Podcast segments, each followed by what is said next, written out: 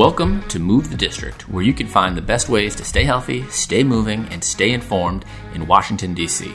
Now, more than ever, we have a wealth of information and opportunities to live the high performance, pain free life that we want. My name is Dr. Mike Yassin, and my goal is to show you the backstories behind the individuals and businesses that provide these opportunities for everyone, no matter who you are. Now, let's move.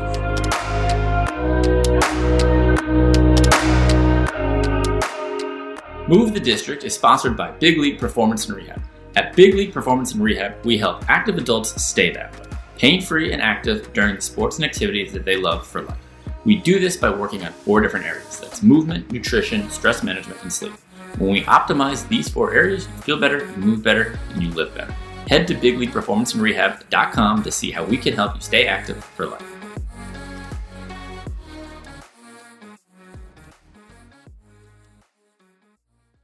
All right. Welcome back to episode 41 of Move the District. Thank you so much for tuning in again.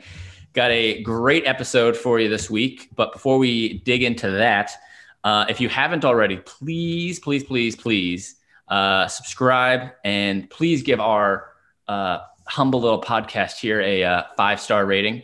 We, uh, you know, we're not one of the big guns out there where we're able to get all these you know big publicity and whatnot. So every little five star review counts. So whatever platform you listen on, Spotify, Apple, Amazon, please uh, a five star review would be greatly appreciated. Thank you. So on to bigger and better things now. Uh, our guest this week, she's a certified personal trainer, a running coach, as well as an instructor at Formula Running Center over in Arlington, Virginia. Please welcome Danielle Hurt. Danielle, thanks for coming on. Thanks for having me, Mike. Yeah, I'm uh, I'm excited to dig down into uh, a little more uh, running uh, stuff with you today. I uh, I always enjoy talking with uh, runners, specifically about things that aren't about running. Yeah.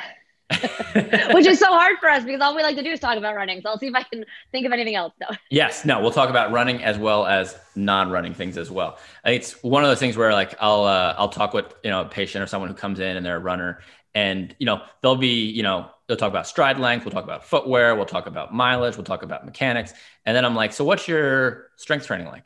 And they're like, what? Uh, what? What? What do you mean?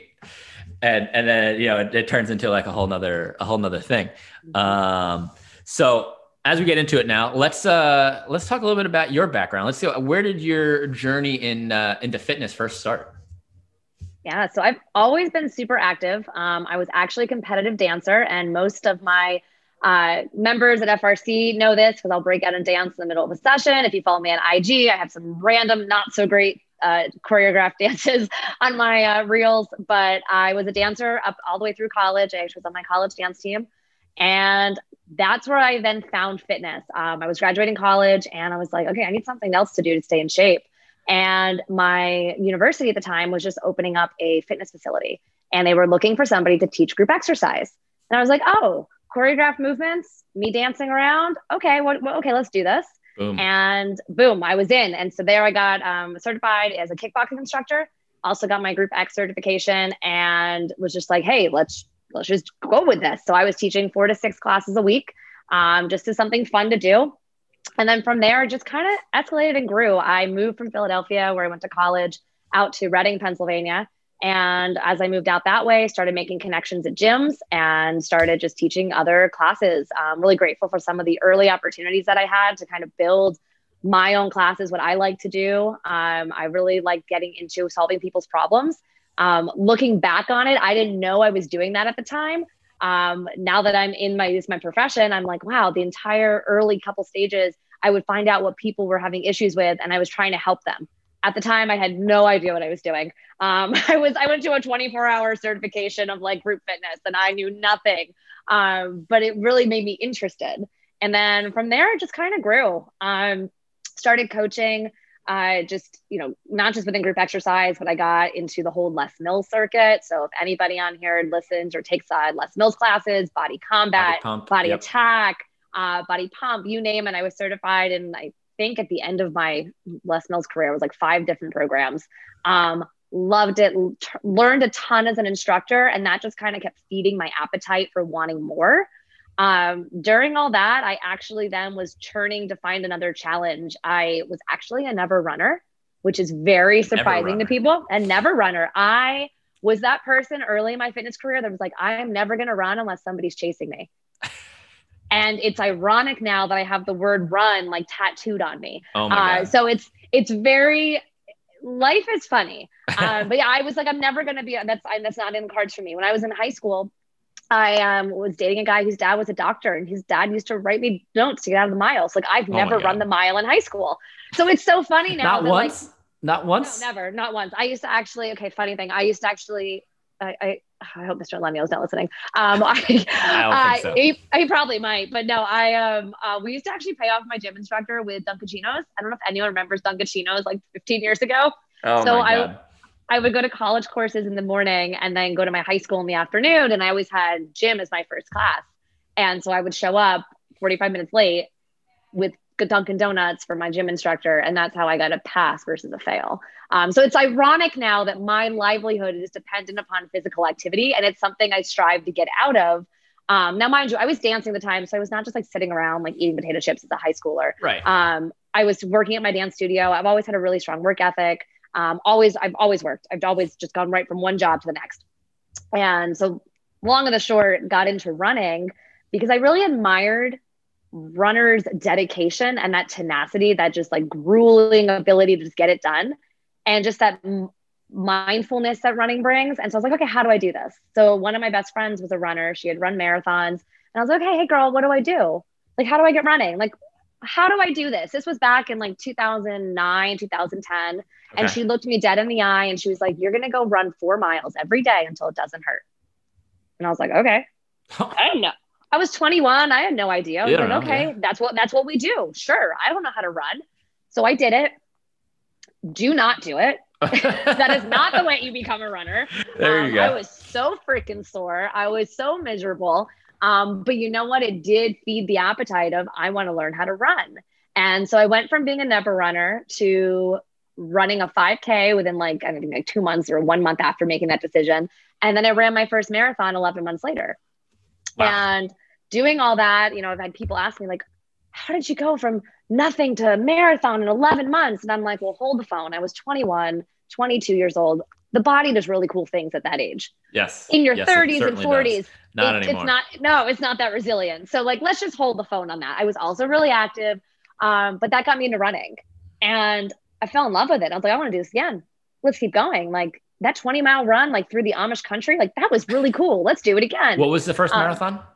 My first marathon was a Philadelphia Marathon. Oh, okay. um loved it. I loved every second of it. I like lived in philly. So to me it was like this is a home base race. Um if you had asked me you know up until four or five years ago what was my favorite race i would say philly. It's now kind of changed. Um and i think it's because i like hometown stuff. And it's like marine corps now has become like my little hometown race. Ah, okay. um but started running. And as i was running was noticing wow people are giving really shitty advice for how people should run wow these training plans are all cookie cutters. Wow these plans aren't taking into effect that like you know at the time i was traveling to manhattan a lot for work how the heck am i going to get a seven mile run in on a tuesday if i leave for manhattan at 5 a.m don't get home until 9 but the plan says i have to do it. Uh, so i so kind of got this it? no like there were some nights i would and then there were some nights i wouldn't and i was like this is stupid. Like yeah when i had the energy at like 22 23 i would go out at 10 p.m and run for two hours. Yes Oh, but okay. most people can't do that No. uh, so No. so i went off and got my first official running certification um, through rrca and was a level one uh, level one coach and then it just kind of grew from there started coaching couch to 5k um, was leading you know two to three groups a year with you know 10 to 20 people in each group and really finding that what i loved was helping people find their inner athlete um, and that's kind of what has propelled me over the years to kind of find my niche and who i like to work with. Like do i like to work with runners that are qualified in boston? Absolutely. Um, but i love to work with runners that maybe have stumbled away from running and want to find their way back. And just, just watching that joy on their face the joy that beginners see. Um, so that's kind of been my journey. Um, like i said i've moonlit in fitness for over 10 years. And you know, here we are today. I'm now 100% uh, on my own entrepreneur, uh, building go. my brand, building my company, run with Coach D, um, while also partnering with some really cool uh, businesses and other uh, facilities in the area. That's awesome. Uh, congratulations. So now let's talk about that uh, little yes. transition. It was it was super smooth, right? Like couldn't have gone. Oh, couldn't have gone better. Yeah. So I had been in a position. Um, I was, you know, moving up that corporate ladder, and I'd always envisioned myself like, okay, I'm gonna become the VP. You know, I'm director. I'm gonna move into VP positions. Like that's how my my career is gonna go, and I'm gonna just keep riding in corporate. And I think the turning point for me was I couldn't attach myself to other people's dreams. Um, I've always been, I was brought up in an entrepreneur household where it's you either work for someone or you work for yourself. And you know, you either have your own dreams that you're working towards or you're attaching yourself to somebody else's dreams. Wow. Um, and it's not to say that one's wrong, one's no, right. Like there are some people that do really great at attaching their uh, their work and their ethic to somebody else's dream and being a part of that build. And we need those people. Um, but I was coming to the point where I was like, I don't believe in what I'm doing anymore. And it's putting a lot of tension between myself and the organization. Um, so push came to shove and a lot of things happened and life got crazy in February, as was life around us in February 2020. Um, nobody knew it was coming, but it was kind of just this clean break and saying, okay, things things have to change. And so in March 2020, decided I'm going to go into business for myself. I had explored other options with other Fortune 500 companies and uh, was looking at, you know, the big, big A that was coming to Arlington, had opportunities there and was like, you know what? Sometimes life doesn't give you a nudge, it gives you a shove. And this was the shove I needed. And then March 13th, the world shut down. And I was like, wait, wait, wait, wait no, wait, wait, wait. This can't no, be. No, no, no. Go back. Go wait, back. Go back. Go back. Wait, let's go back three weeks. Um, and you know, I'm not gonna lie. I had a big pity party. I actually ended up breaking my foot last March. Um, right as a personal trainer, running coach, broken foot was perfect. Um, yeah, wow. and it's I tripped over my dog. It wasn't a great story. I literally oh, tripped no. over my dog, so it wasn't even a good story. Poor dog. Um, yeah, I think he'll be fine. But uh, that kind of like propelled and it was like okay april 1st was like all right we're doing this. The world is shut down. You could go out and get a job or you can see if this works for you and see how it goes. And here we are a year later. I wouldn't even say that i'm surviving. I am thriving. I am loving what i'm doing every day. Um, i have met so many cool people in the past year and I haven't left my house for over half of that, which I think is even cooler. So like I am just so excited for what's to come um, you know, sitting with you, you're on my kitchen table right now as we're chatting. Um, I just think it's so awesome that now like we've we've created new ways to connect with others and just help everybody just continue to grow. So yeah, it was super smooth transition. Um, let's just say I do feel a little bit behind in the Zoom world right now. Like oh. I do get on like calls with people and I'm like, where's the mute button? Um, because I don't do this every I got day. on a uh, a Microsoft Teams meeting for the first time last week. I'd be screwed. I'd have I no idea even how know. I, I well, the, it was it was bad because I, I had this this call set up for whatever time it was, and I I like thought it was a phone call. I thought it was a phone call. Then it was like three three minutes after the the meeting time. I like checked my email and realized it was Microsoft Teams meeting. I was like, uh, what does that mean? And then I I clicked on the the link and you know take me to the Microsoft Teams. I got to download it. Yep. Yeah, create an account. And so yep. I got in like six or seven minutes late and it, I, I missed it. The person had already logged off. And I was like, oh, shit. Yep. That happened. There's another one called Blue Jean. Blue Jean? Oh, so, yeah. Somebody uses Blue Jeans and they sent me a thing and I'm like, getting ready to get on the phone. I'm like, okay, I got this. And then like it's like blue. I'm like, what the fuck is this? I had to download it. My Mac's like, you need an update. I'm like, of course you do at this oh, very God. moment. Um, I mean, it worked itself out, but that's exactly. I feel the same way. I'm using Zoom on my phone now, and I'm like, Phil, I'm like, gosh, now I know how my mom feels. I'm like, how do I do this? Okay. At what point did technology pass us by?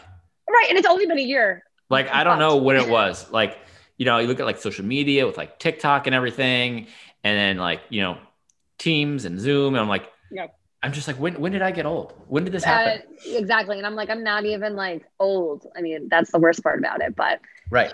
Exactly. Yeah, but that's that's I would say is the only downside of my my year. But I'm like, if that's my like problem, I'm, I'm I think I'm doing all right. yeah, I would say so. So now growing up, you you said you grew up in a, a house of entrepreneurs. What did your what did your family do? So, um, and this is where the the line of you know you either work for someone's dream or you work for yourself, right? My dad, uh, very committed. My dad's a nuclear engineer, and he's always worked for the same company for 35 years. So he was like that steady Eddie, but was always very interested in leadership. So we grew up in a household that was very Stephen Covey. Um, you know, we had reminders all over the house. You know, one of that I vividly remember is a person's name is the sweetest word in any language. Um, just always being brought up with around that idea. My mother, on the other hand, has done tons of businesses. Uh, she's a counselor and therapist by trade. Um, that's what I went to school for. Uh, I always joke like, oh, I'm not gonna become my mother. And the older I get, I'm like, fuck. But then I'm like, you know what? That's not so bad. When I look at who she is now, and she's like 60, and I'm like, all right, you know what? If I could be half of the woman she is, um, that'd be pretty yeah. awesome. Because she, uh, so when she graduated college, whatever, and moved to Pennsylvania to live with my dad when they got married, and she started her own outpatient therapy uh, business. And she was doing this back in the day when like that wasn't a thing. You always like therapy. This is in the 80s. Like, ooh. Um, and then she, feelings. What are you talking about? Right. We just push those down. We, we bury them inside. Especially um, in Northeast Pennsylvania.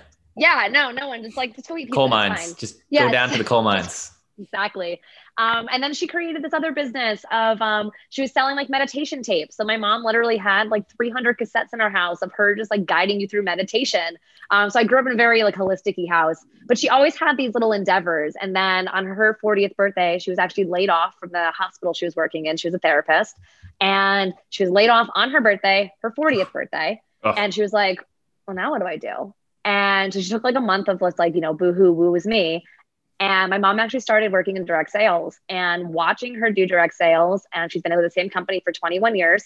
And just watching her go up and down and kind of build her business and, and build up in the business um, has just been, you know, I've, I've watched her fail numerous times. I've watched her miss goals, but I've also seen her rebuild and achieve the goals. Um, so that I have to say is probably that entrepreneurial side where, you know, my mother's always reminded me, you know, we can always make more money. Like we can always, if you want something, go get it. Like, what's stopping you? What's holding you back? So I was never brought up in a household where scarcity mindset. It was always the mindsets of abundance and abundant thinking. Um, think about, you know, what you think about, you bring about. Um, as corny as it sounds, when she said it to me 25 years ago, I was like, mm, whatever. Um, but growing up now, I'm just like, no, it is true. You know, you're like the five people you surround yourself with. So what's your team look like? Yeah. Um, who are the people you're associating with? Do they want bigger and greater things, or are they the anchor that's holding you back? And maybe you're ready to grow. Um, so it's been really cool to kind of draw on those things that I didn't know were being taught to me as a kid um, and seeing how they're now shaping my life. Now, were you uh, one of those like like from a young age? Did you have like that entrepreneurial like spirit? Were you like selling lemonade and then like you know um, hustling know, your classmates? So I wish I could say that I was like a hustler. I was always really good at getting jobs. I was always really good at being employed, and I was always really jo- good at being good at what I did and finding out what it is that that person wanted me to do to be considered good. So I was really good at like reading the room, I guess. Um, so I remember when I got my first job. I was like 15, and my dad was like, "You're never gonna get a job." Okay, well, what? My mindset was like, "Watch me." Uh, and sure enough, I walked in and I was like, "Bam! I'm now employed, Dad." And he was like, "Oh." What was your first job? Um, I actually worked at American Eagle, and I was there for oh god, six years, I think. Oh, there you go. Six yeah, years at American my, Eagle. That's like yeah. I mean, and I went back. Like I, I went to college and then worked there on my um my time off. But I would say like it helped me develop relationships because I remember I went away for college and I had an internship and you know that ended and then my housing abruptly ended and I had to move home like overnight. I'd like call my parents. I was living in Jersey and I was like, I have to come home right now. And my parents like drove to Jersey at two o'clock in the morning and like moved all my stuff out and we moved me back home. I called my old manager and was like, hey, I don't know what I'm going to do right now, but I need a job. And she's like, come in tomorrow. We'll give you hours. I don't know what we're going to do with you, but we'll do something for you. Um, and looking back on it, I'm like, that's great networking. Like I was able to maintain that relationship. Um, but I had always been a good hustler. I, I was a dance teacher for, oh my God, seven, eight years. Um, always going back over summer break and having the idea of like, oh, I'll lead the summer dance camps. Like, give it to me. I'll do the whole thing. I'll do the marketing. I'll do the music. I'll do this. And I'm going to take this percentage of the cut. And they're like, okay. So I was always really good at like doing project proposals. I guess that was more of my hustle than like yeah. making things.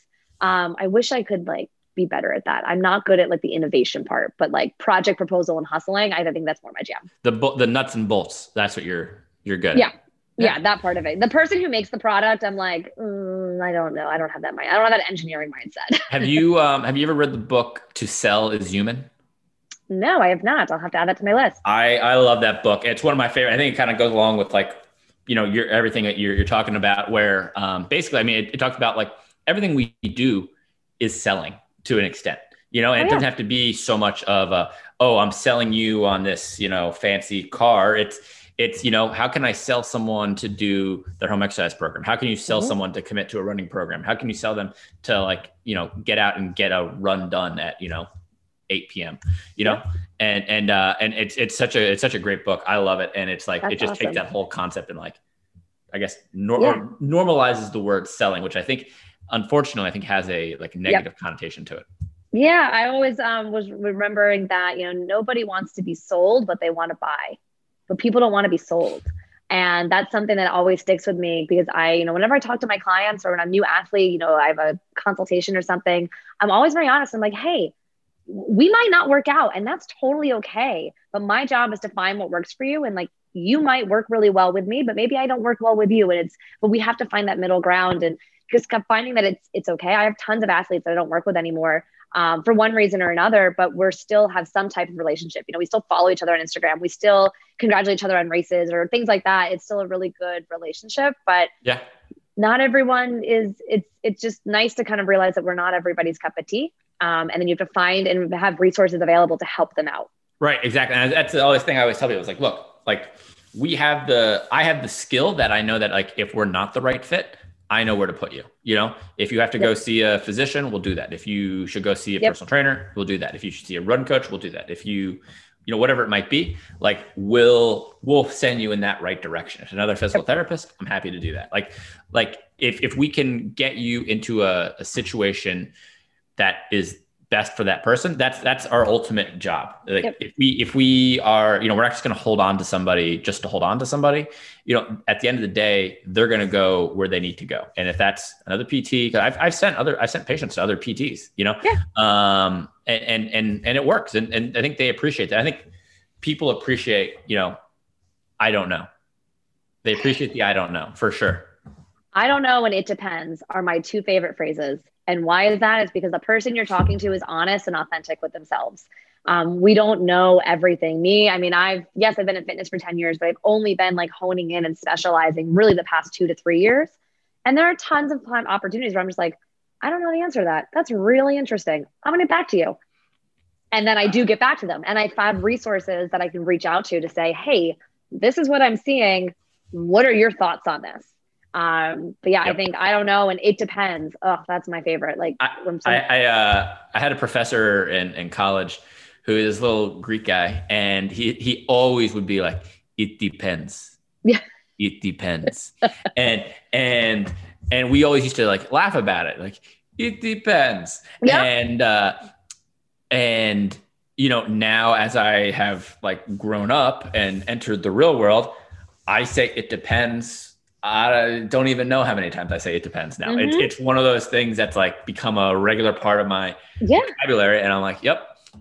And then the other thing, I always love like that one chart. I'm sure you've seen it before where it's like what you, what you know, what you know you don't know, and then like what you don't know you don't know. And I, I love like I love that because it's it's true because like I think there are a lot of people out there who are always so like absolute like it has to be this way, it has to be that way this this is you know i know everything. I'm the expert. And like yeah i'm the expert. But guess what?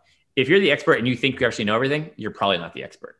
Mm-hmm. that's that's the yep. thing. It's like if you're an expert you know that you don't know everything. Yep. Yeah i would say i my uh, back in my corporate career i used to tell my um, employees all the time i'd say you don't know what you don't know. And it's okay. And when you do know then you can do better and that's something that I, you know, our what we know can always evolve. And I think that's the greatest piece of it all, especially being in fitness, is exercise science. It's not necessarily changing, but structurally, things that we're communicating to our athletes is changing. The way that we work with athletes is changing. It's no longer the standardized approach. Okay, you want weight loss, you need to do HIIT three times a week with this. It's no longer this cookie cutter. There's other ways we can sure. get into that. Um, that really evolve as more science evolves as you know more people are going into their phd and there's more tests being done right? There's more things that we can rely on and grab that data and say huh maybe what we were doing 10 years ago wasn't the best and most efficient approach. I'm sure it got results but oh, it might not have been the most efficient. So let's do this way instead. The number um, one thing i'll tell you right now foam rolling. Foam rolling 10 years ago everyone was like we don't know what this does. It does something but we're going to keep doing it and I was like, okay. And I was I was new into the the strength training world at that point. I wasn't I wasn't a PT yet. And but everyone's foam roll. We gotta have all our athletes foam roll. We gotta do the quads, gotta do the hamstrings, gotta do the glutes, gotta do the calves, gotta do the shoulders, gotta do everything, right? Foam roll, foam roll, foam roll. 10 years later, we still don't know what it does. I don't know exactly. We still don't know what it does. And and and there, there's nothing out there that says it's bad for you. There's nothing out there that says it's good for you. And it's just like if you like to foam roll, foam roll. Yep. Go for it. And that, it, that's that's what it's come down to. Because it's like, yeah, because 10 years ago, we are like, oh, I re- like they're very prominent, like guys like Mike Boyle, like prominent strength coaches were like, yeah, yeah, we, we, we have all our athletes foam roll and and we don't know what the, what the effects are of it yet, but we know it does something. Does it? I don't know.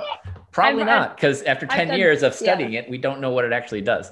And you know, I call it the poor man's massage because that's basically it. It's a little feel good. Mm-hmm. And and you know, I tell you if you're if you're foam rolling for more than like five minutes, you're doing too much. Right.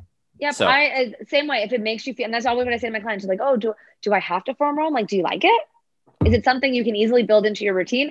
Does it? Some people I use it as like a gateway into getting people into stretching and mobility. Um, people ask me all the time, like, do I have to stretch every day? And I'm like, I don't know. How many steps do you take a day? Do you want and they're to? like, right. I'm like, do you want to? Like, you. There's different ways to like look at it. Because the way I view it is like, yeah, could you sit and do t- a 10 minute stretching every day, and will you feel better? Probably. But it's not the stretching that's making you feel better. It's the movement that's making movement. you feel better. Amen. And it's the, Preach, the lubrication. Yeah, it's, it's, the lubrication of the joints and the this and the that. And like, and then it's the endurance. So there's other pieces. But if stretching is what I have to tell you to make that happen, shit, yeah, stretching is uh, it's going to cure you. Yep, like, there you go. I mean, because that's the thing. It's like there's no research out there again with, with with static stretching, you know, that says it's good for you, and there's nothing there out there that says it's bad for you. And it's like if you because foam rolling, static stretching, it, it you have the people that love it that are like I have to do it. Well, you have to do it. Go do right. it. And the people that hate to do it and are like I'm so miserable. I've never been more miserable than when I'm trying to touch my toes. And you're like, you know what? If it sucks that much, go ahead. Don't. Yeah. Do not do it. We'll and find another okay. way. Like you say, yeah. Usain Bolt, he can't touch his toes. And he's the world's he's fastest man. Right. You know, and he's doing all right for himself. So yeah, exactly. If you don't want to touch your toes, if you don't want to do that, don't worry about it. We'll find yeah. another way. Exactly. And that's what I say. We'll find a way because what I want to do, and this is how I work with my athletes, is I want to find a way that you're gonna you're gonna actually do the work I give you. Because not only is it frustrating to you as an athlete that if I give you a bunch of work and then you don't do it because it's not enjoyable, it's frustrating for me as a coach because I'm like, okay, I'm taking the time. This person doesn't want to do it. And that's why I spend a lot of time getting to know my clients on a more personal level. And it's not because, I mean, okay, yeah, I am I am interested in my people, right? I'm yes, a people person. I'm interested, but I need to find out your why. I need to find out what makes you tick. I need to find out what what what's your carrot, right? We're gonna talk about that, you know, what's the sell, right? I have to find out that what's gonna make you move. Um, and actually, ironically, I did a four week class on this right when quarantine started. And I was like, well, I got nothing to do. So I'm going to lead an online little four week cl- session called What Makes You Move. And it's all about digging deep and asking yourself certain questions to find out well, what is intrinsically important to me? Um, you know, what is it that makes me move my body? Because I, you know, like you had mentioned, like movement is, I mean, I think it's the holy grail of everything. We have to be, we're, our bodies are designed to be in action, right? And body emotion stays in motion. And well, if you don't have something that's going to get you, propel you to get off the couch, like I can tell you till I'm blue in the face that walking is good for your health. Take a stupid little walk every day.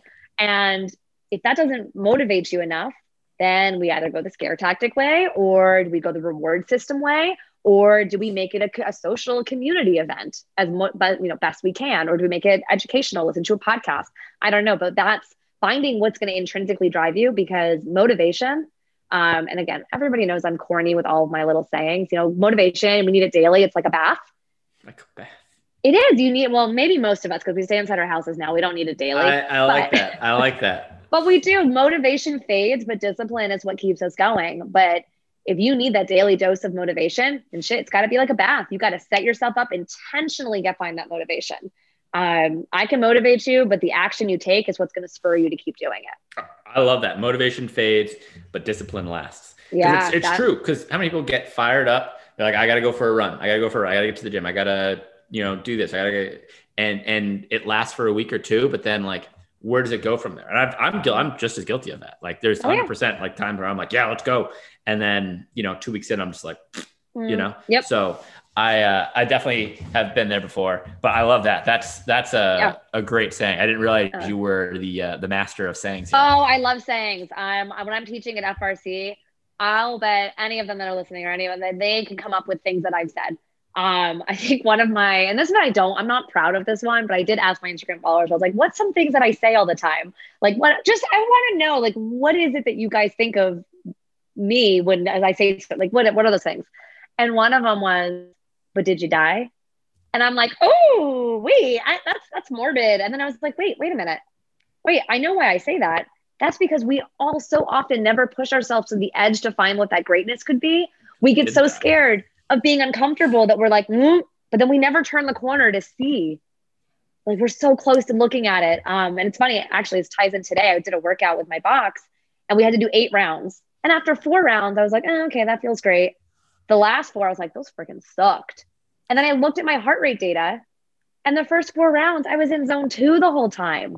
I wasn't uncomfortable. Like it sucked. Yeah, I was rowing and that wasn't fun. I hate the rower. But the last four rounds was when I was like, oh, yeah, okay. Now I'm making changes. That's why eight rounds are programmed and not four. There you go. Um, so it's like finding that corner and finding that edge of getting uncomfortable. Um, and that's why I love being a coach is helping people find what feeling uncomfortable is like and being like, yeah, you're not going to die. It's just going to suck. It's not going to feel good. But, but you don't get great by feeling okay. And I think, you know, with running, when it comes to running, I think a lot of people are like, hey, I'll just throw on my shoes, walk out the front door, and I'll run. Kind of like you did 10 years ago or however. Oh, yeah. And it was great. Yeah. You were like, let me just, time. I'm just going to run. and it worked out great. But yeah, I think a lot of people like have that mentality. And they're like, what do I need a coach to run for? And, and I think that couldn't be further from the truth. Right. I mean, I all the time. I work with a lot of moms and a lot of new moms or a lot of uh, you know moms of uh, like adolescents and things. And I'm always like, look at your kids. Look at your kids running. Look at your kids learning to walk. What do they do? They walk on their their forefoot. They walk on their tiptoe. When your kid falls, which direction do they fall? They fall forward. Why is that? Oh, they're leaning with their run. Oh, they're using gravity. Oh, they're not they, they're not afraid to fail. And then what happens? We stick kids at the age of six, six, age eight in a desk all day. And then we stick them in college where they sit down all day. And then we stick them at a desk all day. And now you want to run, but your ass has no idea how that works because it's been sitting for 20 years. Um, so these are things that I'm, I'm constantly trying to remind people of and get to It's just like, this is why running is hard when you first start. Because your body hasn't done that motion in what, 20 years, 25 years? exactly. Um, yeah. So that's and i think that's one of the joys that i have with my coaching business and with teaching people how to run. Um yeah i could can i like the fine tunus mechanics? No maybe that's not my specialty and i'm okay with that. Um because where i am in my career and my uh the, the niche that I, I love working with is that that exact person who's been running for five to ten years and they want to make it suck less. They want to enjoy it more and so getting into the strength components and getting into, you know, making sure their pelvic is pelvis is in uh, alignment and those muscles are being strengthened. You had, uh, we mentioned before talking about some, some strength training. It's like, whoa, well, what do you do to strength train? And they're like, I don't really know. What do you mean? I, I run. And I'm like. I don't, I don't that's going to be, your, that's going to be your problem. Um, so that's, I would say the, the joys that I find in working with athletes. Yes. And let's talk a little bit about that strength training for runners. Or they don't need yeah. it, right? Runners don't need to strength train. Right? No, they run all day. So it's perfect, right? Exactly. They just run. Who cares? The pelvis aligns itself. The knees are fine. They're not being weakened by weak glutes. It's fine. Everything's all right. Yeah. I think, I think every day, you know, at the end of the day, uh, running is a sport. You know, whether you consider yourself an athlete or not, here at Big League, if you have a body, you're an athlete. Oh, I love that. I call everybody athletes. Everybody's an athlete. I love a body, you're an athlete. Plain simple. I love that. And you know, runners are athletes, 100% and running is your sport because at the end of the day for all the great cardio respiratory mental whatever other benefits we're talking about it's still a stressor on your musculoskeletal system mm-hmm. right so so you're getting this you know stress on that part of your body that you know you're doing it day over day over day over day it's going to wear you down and you got to how do you combat that strength training And, and, and, you know, more, I, you know, we're, we're starting to see it more and more, I think, in the running world. Mm-hmm. But I think there's still a long ways to go until it's truly accepted. And, you know, I think people are just like, well, I'm a runner. So I just, you know, go outside and go for my run. That's it. Mm-hmm. And, and honestly, that's not, even if you're just a casual, you know, 10 miles a week kind of person, you need something more on top of that. Exactly. Yep. And that's something I program in for every runner. Um, even I had a consult today with a new athlete and we talked about what will strength training look like for her? Can, can she has two kids? Can she fit in doing a 30 minute strength routine three times a week? Probably not. But guess what? You're doing zero squats now. Let's get you doing 10 minutes of squats every other something. day. Something. Right. Let's just get you doing something to stimulate that muscle. One of the things that I absolutely hate hearing is we have to activate our glutes. We have to, we have to turn our glutes on. And I'm like, can you can can can you walk? Okay, good. Are your you, ass works. Are you, can you standing? Are you standing right now? Can you go from sit to stand? Okay, good. Those muscles uh, work can they be better engaged with a better mind muscle connection sure, sure. while you're completing the exercise? That's what we're looking to achieve. yeah, achieve. there's no such thing as gluteal amnesia. It doesn't happen. Sorry. Your glutes aren't I mean, turned off. Right. There's no on and off switch. They're still working. Uh, could they it's not like the side of your hips. You just like flip a switch. You're just like, Exactly. It's just like, let me turn that off. And I'm like, it, it's an app now, right? It's like, let me just yeah, dial it down. Oh, time turn it up. Let me just turn my ass on. Yeah. And I'm like, so I, I do this mind muscle connection, knowing what muscles working in the body. Um, so that way, when we are going for a run and I say squeeze your butt, you're not like and like clenching. You actually know what I mean because we've done enough bridges, we've done enough single leg work um, that your glutes are helping to act. I hate the word activate, but you know what I mean. To help to kind of engage more at the proper sure. time to help fire, you know, whatever movement we're doing. Um, yeah. But yeah, and then I also advise runners lift heavy. I don't know how many runners I see. And, you know, if you're at the beginning stage of your game and you're lifting up a five pound dumbbell, cool, because you're learning the movement, you want to do it properly.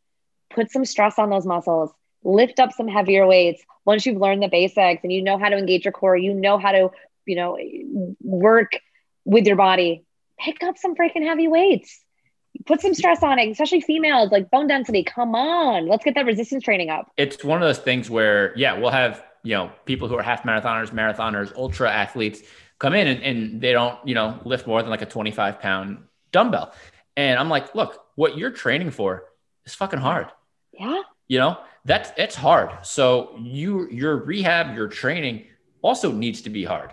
And mm-hmm. and one of my biggest messages out there to people who who are you know going through rehab right now is like if your rehab isn't challenging you if it's just clamshells and glute bridges well guess what it's probably not the right thing for you. And like, sure, there is like an entry period. So say, you know, you have ACL surgery, right? And you can't really do much of things. Yeah, you're gonna do clamshells and glute bridges. But then you get to a point where you're banging your head against the wall going, what the hell am I doing? I'm doing all these clamshells. I'm on the, the blue TheraBand now. I've went from yellow to green to blue. Yeah. But but my knee still hurts. And it's like, well, guess what?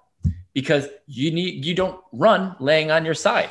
And we need to be we need to push you to yep you know further limits than than just you know being able to lay on your side and, and do a glute bridge or a clamshell so yeah i think people don't realize you know what happens and and there was one girl I, I worked with last year who you know first session I, I gave her a 25 pound dumbbell and she's like ooh that's pretty heavy i'm like you're gonna do a goblet squat you're gonna be okay with this and and she did it she was fine with it and then the next week she came back and she's like, I did, I did the exercise, but I only used a 15 pound dumbbell. And I was like, all right, well, here's a 25 pound dumbbell again. Still pretty good. And she did it. And I was like, still pretty good, right? Yeah. And then we just continued to build this relationship from there. And, you know, we ended up getting her to use, um, what do you call it? The, the trap bar. We were mm-hmm. deadlifting. And one day, you know, she said this, this thing that came out of her mouth and I'll, I'll never forget it. I, I say it all the time now. It's fun to lift heavy and run fast. Yes. It's fun to lift heavy and run fast. And I've said that, I can't tell you how many times I've said that since then. And she was like, you know, noticing over the however many weeks we were, we were working together at that point, she was getting faster, she was mm-hmm. feeling better, and she's getting stronger. And she's like, it's fun to lift heavy and run fast. And I was like, shit, yeah, it is. Shit, yeah, that's and that is something. And I also always remind my athletes that, you know, strong runners are less likely to get injured. You're less likely to have an overuse injury. You're less likely to have too much impact or too much force, right? Running is, I hear it all the time, it's bad for your knees. And it's like, well, yeah, it is if you're doing nothing else and you're putting all that stress right? Banging your head off a wall 10 times a day is bad for your head. But if you bang different sides, it's going to impact it differently, right? So you're going to be equaling out the force. Um, and so I'm like, if you do the same thing every day, no matter what that sport is, it's going to be bad for you. Right. Um, and that's, I, I, it's funny you mentioned, you know, I have an athlete last yesterday actually talked to me a screenshot of her run. And when we first started working together, her tempo runs were probably high mid eights, like 830s, 840s. And she just completed a marathon cycle. She's unfortunately had like three canceled marathons thanks COVID. Um, finally got to run a real marathon and, you know, smashed her goal time, like killed it. And she went for a tempo run. She's like three weeks recovered. And she texted me and she goes, What the hell is this? And she was running her tempos at like 739. And she's like, Where did this girl come from? She's like, I was talking on the phone with my sister for half of this. And I'm like, Girl, that's all that strength training. And it's all those, it's all following the plan, following the periodized schedule. Like, you did it. And there were times you didn't think you could, but now look where it's gotten you. And it's called like, resiliency. Yeah. And she's like, damn, oh, I'm so excited for fall marathon. And I'm like, oh man, now I've created a monster. But at the same time, like once you realize what you can do, and I've had these own experiences myself. Um, you know, I am very fortunate. The box that I go to, we have great coaches. And even as a coach, I rely on the assistance of another coach to help push my limits. Right. There are times when I coaches work out. Coaches need coaches 100%. My clients are always so surprised to hear that. They're like, you have a coach, Danielle? I'm like, I'm like, yeah, I go, like, I pay money to go to another facility to have somebody tell me what to do. One, I coach a lot of people and sometimes my brain's done. But two, the last thing I ever want to do is program for myself. Last yeah, uh, I mean, I'll program like accessory workouts. I'll do my own running workouts only because my schedule is so freaking wonky. But for the most part, like I'll have a. I had a, a friend who's a PT. He did an assessment on me. He's like, these are your areas of weakness. I'm like, fuck. Okay, I hate hearing that, but I know I have weaknesses. Great, I'll work on those. Um, but just grateful to have people that can help give me guidance. And, you know, as a coach, still I need that. But that's why I think having a coach and having a resource and having a PT and having this great collaboration of humans to come together and make us or make you, you know, the best athlete that you can be um, for what your goals are and where you are in your life that time. So I think it's awesome bringing everyone together. And when you're talking about before, it's like, you know, referring people within their niche, right? Oh, you're not, I'm not the best fit for you as a PT. I'm going to send you to this guy. Or, you know, really you're beyond PT now. You just need time with personal trainer who has experience within this corrective exercise. Um, I just think it's so great that you, know, you can build that kind of that network of referrals in that family. I love like, you know, I got a guy, I got a guy for that. I got a guy for yeah. that. I, lo- I yeah. love, I love that. I love like yeah. just being connected enough to like be able to say that. And, you know, if I don't got a guy, well, guess what? I'm going to find a guy. I'm going to find a guy because I bet you have a guy who knows a guy. Yeah. Exactly. I got a guy who knows a guy who knows a guy. Mm-hmm. And we'll All make right. sure and, that you're in the right home. Exactly. So so I think you know that you know building that community, that network of people, I think is is super powerful for for people yeah. to to be able to have all of that around them. And yeah, I mean, I think at the end of the day, like coaches need coaches, and you're not by yourself, you know, out there. It's it's it's you you know with a team and and i think that's a, a, powerful thing that that i think people need to realize because yeah, running 26.2 miles is damn hard. Mm-hmm. And and you sometimes you can't do by yourself. Yeah. And I think a lot of times people think, um, oh, I'm not an elite athlete. I don't need a coach. Um, and I think it's serious. so cool. I'm not a serious athlete. I'm not a serious athlete, but I'm, I'm going to go do this thing that's going to be like training. It's going to be like a part-time job and training. I'm going to put a shit ton of stress on my body. And then I'm going to go run this race as fast as I possibly can. Um, but I'm not a serious athlete. And so that's why I really love that I've created like this. I mean, it's I'm happy it's become more mainstream now that non-athlete, non-elite athletes have coaches.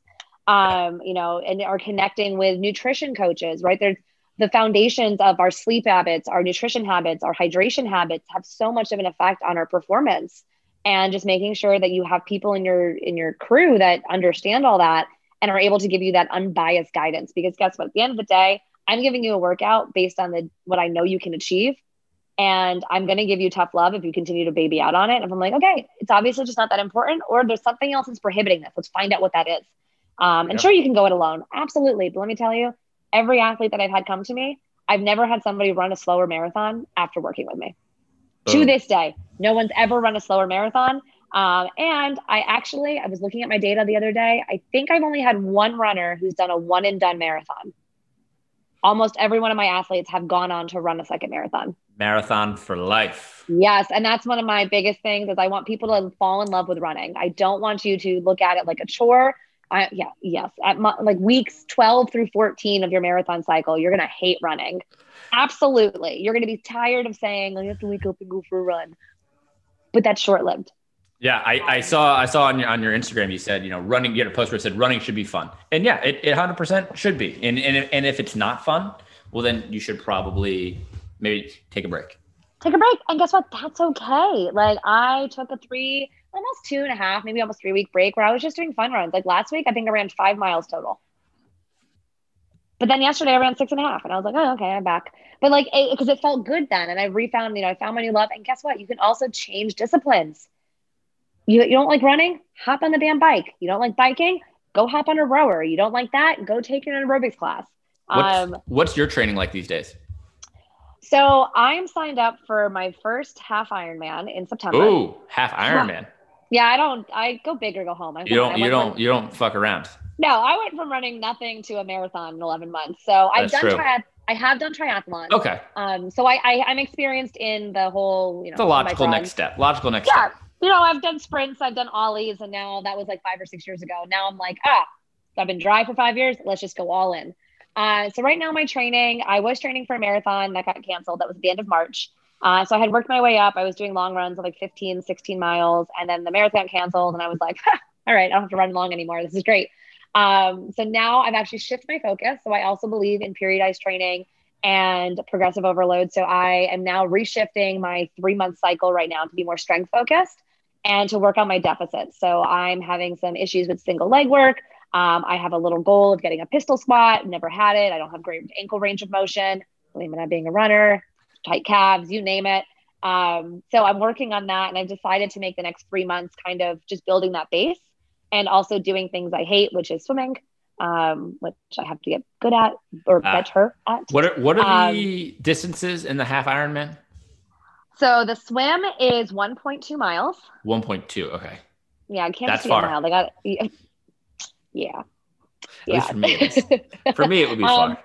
I'm at like a thousand, twelve hundred yards in the pool, and I'm like, damn, I got to keep going. um, so that's the swim. The bike is 56 miles, and the run is a half marathon, so 13.1. Okay. Okay. All within one day. Um, so a lot of people ask me, do you have a time goal? And I'm like, well, you're a douchebag um, because finish. really my goal, right? The goal is to finish. I was actually joking with a, a someone who has done an Ironman, and we were joking about you know when people that ask you know oh you did an Ironman, what was your time, dude? Nobody cares. Like no and even Ironman, cares.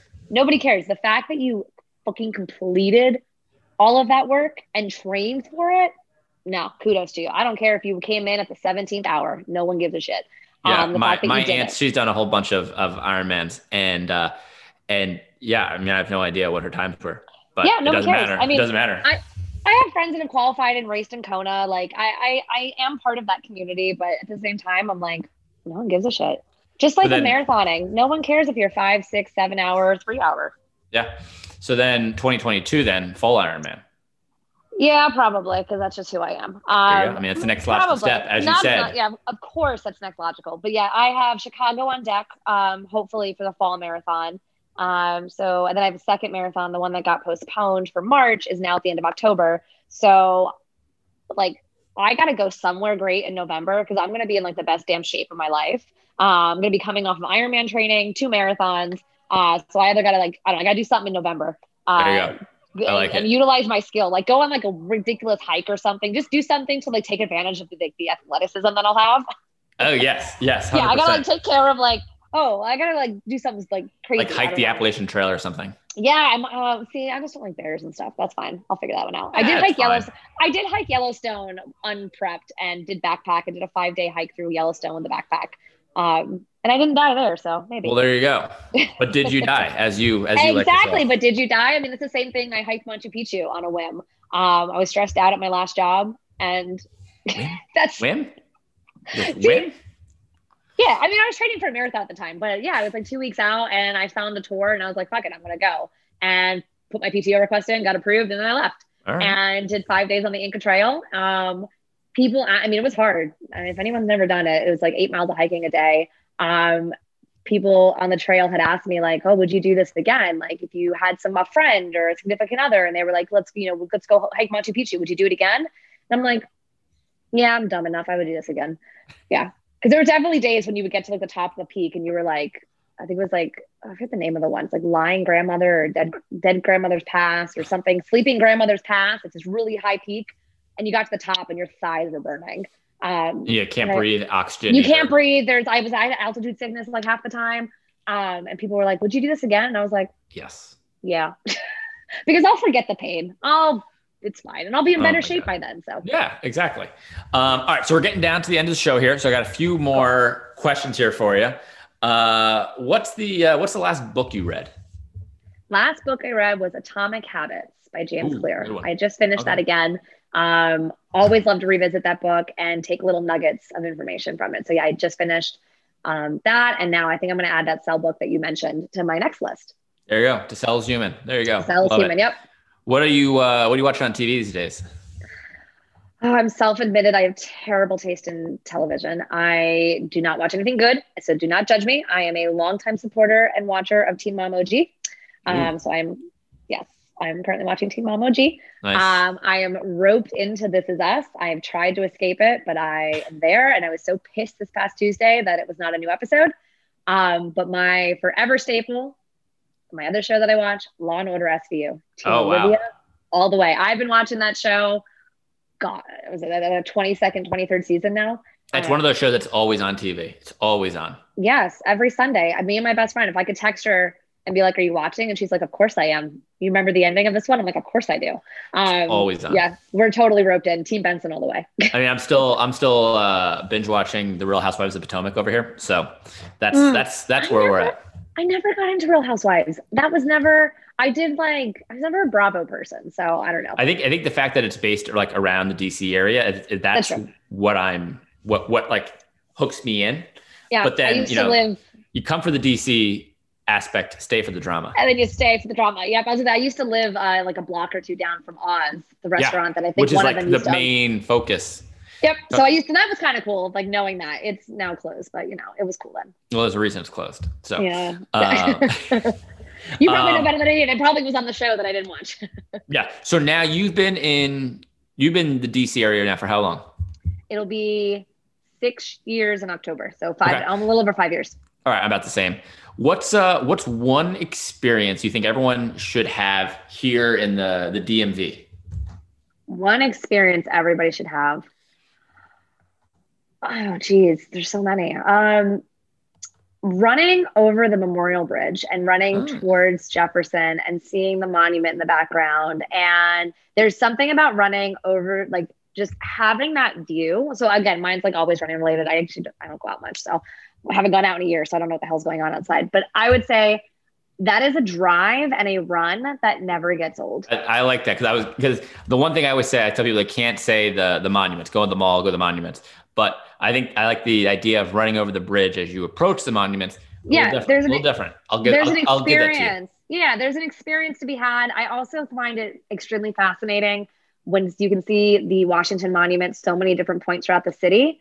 Um, I have a yes. client that I see who lives down in Foggy Bottom and will run around, you know, Foggy Bottom, Georgetown area, and it's just when you're coming around like the back of the Watergate building and you can just see the monument at the top of the hill there and it's just like, I don't know, for me, I still think it's absolutely crazy that I get to live in this city. Um, I still make it a point not to take it for granted. Um, moved here for a job, stayed here because I've built some life. Same, um, same, like 100%. yeah. And I'm just like, I try my hardest not to take it for granted driving along GW Parkway as much as I'm like cursing out drivers and, you know, making sure I'm not stuck in traffic or missing my exit, ending up in Maryland. Um, like just being able to see the skyline. I know we don't have the most beautiful skyline in the world, but it's just so I don't know. I'm I, I still get chills thinking about that. Like I get to live here. Um, I love it. I love I it. I, I couldn't agree with you more. Uh, the, in recent weeks, though, this this this has taken on a different turn, uh, and, and it's kind of become the new question is is what's your your go to place to eat? Where do you like to go eat? Ooh, um, so my go to. So I don't go out as much anymore, obviously. So my right. go-to place for to takeout. So um, or get food. Discussed, eat, eat. Yeah, eat, to eat, eat. food from. Um, so I have celiac disease, um, and that means I can't have gluten. And I will say, living in this area, you would never know that I haven't like that I can't eat gluten because there's so many opportunities. There's so many places. It's not like I'm pigeonholed into one spot. Um, whereas like you know we talked about being in Pennsylvania, there's freaking nothing up there. Like I literally oh, eat it like they I eat it like believe, Red Robin. No, they don't, they don't believe, in celiacs in, in no, Northeast Pennsylvania. No, I get like this sad little gluten-free pizza from my parents' place. It's like a frozen dough. It's so awful. Um, no, I will say my favorite go-tos. Um, I am a sushi lover, and to me, the best sushi I've had on the Virginia side is Sushi Rock. Ah. Um, I feel like they know my order, um, so I get Sushi Rock all the time. And I'm actually a huge pizza lover. So if you have celiac disease and you need gluten-free pizza, um, Lost Dog, but you have to get the small, not the personal, because they use two different crusts. And the small has the better crust, in my opinion. Lost um, Dog, where's that? Um, they have two locations. One in South uh, Arlington on Columbia Pike, and the other location is in Old Town. Interesting. Um, yeah, so I would say Lost Dog. Uh, they also do a killer. I get the uh, I get a sandwich, they actually have like gluten free rolls. Um, I think it's called the Muttley. I think is the name of the sandwich that I get. Um, so it's uh, it's really cool. I mean, they also support. Um, they have their own foundation to support lost dogs and cats. Um, so it's also really good, you know, from that side, the good feels. But their food is just, to me, it's perfect. Um, Love it. Uh, don't go out much anymore. So that would be my my two staples. For okay, I, I like it. I like yeah. Sushi, sushi Rock is great. Um, they're they have the same owner uh, for uh, Sushi Achi in in Capitol Hill over here. Oh, okay. And uh, and that's like our go to sushi spot, Sushi Achi, and then we also like Akko, which is the new place that opened up at the Roost. Those are our two go to sushi spots. Okay. I'm a creature of habit, so I will probably only go there if I can go out to eat because I know they can deliver now out this way. I know like everyone's delivering like a 10 mile radius now. Um, but I'll have to try them when I can do an in-person dining. When I yes, feel like big fan of the Roost. The Roost is Roost. great. Big fan okay. of it. It's got it's got the best pizza, probably the best pizza in DC. Hot take right there. Probably the best pizza okay. in DC. Okay. I don't know if they can accommodate the gluten free. The gluten thing, but I'll bring people there that can have it. I I, I live vicariously through others. I'll like have a taste. there you go. Um, all right, Danielle, that is it for today. Thank you so much for coming on. Uh, we'll definitely be talking. To, oh, hold on. Before I even cut you off here, if people want to reach out to you, want to connect with you, where can they find you? Yeah, best way to find me is on Instagram. I'm at Run with Coach D. Uh, or if you want to visit my website, uh, runwithcoachd.com. Those are the best two ways to get me. Boom. There it is. Run with Coach D. All right, Danielle, thanks for coming on, and we'll definitely be talking soon. Awesome. Thanks, Mike. Thank you so much for listening to Move the District today. If you want to find out more about our guests or about Big League Performance and Rehab and how we can help you continue to be active and pain free, head over to bigleagueperformanceandrehab.com to learn more. Thanks, and until next time, keep moving, DC.